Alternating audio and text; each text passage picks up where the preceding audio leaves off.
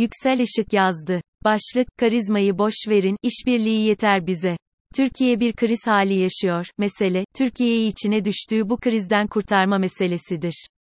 Tecrübeyle sabittir ki krizden kurtulmanın yolu olarak genellikle otoriter yönetim modelleri seçilir. 24 Ocak 1980 kararlarını uygulamak, 12 Eylül darbesiyle mümkün olabilmişti. Çiller'in 5 Nisan kararları, Beyaz Toroslar üzerinden uygulanmıştı. 2001 krizinde ise dolar bir gecede iki katına çıkmış, IMF, Kemal Dervişeli ile halkı, her türlü haktan mahrum etmiş ve bu mahrumiyette kemerleri sıktırmıştı. Bugünküler, bu acı reçete, sonucu elde edilen görece refahın üzerine iktidar oldu. Zaman zaman açılım yapsalar da ihvancılık kültürünün sonucu olarak parlamentonun devre dışı bırakıldığı otoriter totaliterliğe kapısı açık olan Türk tipi başkanlık sisteminin inşası da bu sürecin sonucunda gerçekleşti. Uygulamada gördük ki otoriter totaliter yönetim modelleri, geçici rahatlamalar sağlasalar da yol açtıkları şey, bir çeşit fasit dairedir. Acı reçete, ortamına yeniden dönmemizin nedeni de budur. Her şeyi bilmek değil ihtiyacımız. Nasıl kurtulacağız bu ortamdan? Son 40 yıllık tarihimiz, kurtuluşumuzun otoriter bir modelle olmayacağını gösteriyor. Çünkü totalitarizm, esasen, hükmettiği toplumu, tarihinden kopartır, öncesiz bir topluma dönüştürür. Hatırlayın, 2018 seçimleri öncesi, 15 yıl önce buzdolabı yoktu, dahi denilmişti. Buna inanan topluluklar olduğunu da hatırlatalım. Zira bu bugünküler, Kurtuluş Savaşı'ndaki rolü tarih tarafından bilinen İnönü için, asker kaçağı, denildiği vakit inananların torunları nihayetinde. Kurtulmak, esasında, bu tarz, her şeyi bilen, bir zihniyetten kurtulmak anlamına geliyor. Otoriter yönetimin başındakilere verilen, karizmatik lider isimlendirmesi, pozitif bir tanımlama gibi görünse de esasen, tarihi ve kültürel tecrübemizden damıtılan, el elden üstündür aşağı kadar, sözüyle tezatlık oluşturuyor.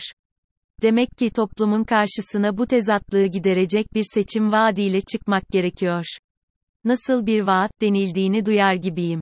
Cevabım, demokrasidir. İktidarın hegemonik söyleminin ezikliği altında kalanlar bu kavramı, propaganda bir kavram olarak görüyor. Daha çok Batı medeniyeti tarafından pohpohlanan bir kavrammış gibi burun büktükleri görülüyor. Demokrasi kavramına kimlik kazandıranın Batı medeniyeti olduğu doğrudur ama bu doğunun tarihinde demokrasi olmadığı anlamına gelmez. Önceki yazılarımda da Timur'dan ve başvurduğu Kengeş yönteminden bahsetmiştim. Nedir Kengeş? Kengeş, eski Türklerde danışma, istişare ve karşılıklı müşavere etmek amacıyla gerçekleştirilen toy ya da kurultay anlamına gelir. Timur'a atfedilen bir günlük var, Timur'un günlüğü adını taşıyor. Timur, günlükte, bütün işlerimi Kengeş'e bağladım. Dikkat ve uyanıklılık ile tedbirler yürüttüm. Bunun vasıtasıyla birçok orduları kırıp, memleketleri kendime bağımlı kıldım, der. Şöyle devam eder o günlük, saltanat müessesesini töre ve tüzüğe sıkıca bağladım. İlk önce töre ve tüzüklere kendim öylesine riayet ederdim ki, bunu gören vezirler, emirler, sipahi ve raiye kendi sınırlarının dışına adım atamadılar.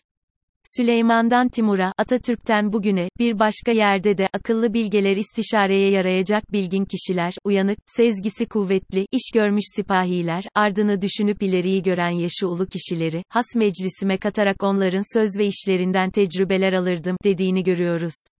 Kendisine ikram edilen abı hayat suyunu içip içmemek konusunda hayvanlara danışan Hazreti Süleyman ile ilgili bir rivayet var. Rivayete göre mecliste bulunan kirpi abı hayat suyunu içmemesi konusunda Süleyman'ı ikna eder. Süleyman da ölümsüzlük hakkından vazgeçer.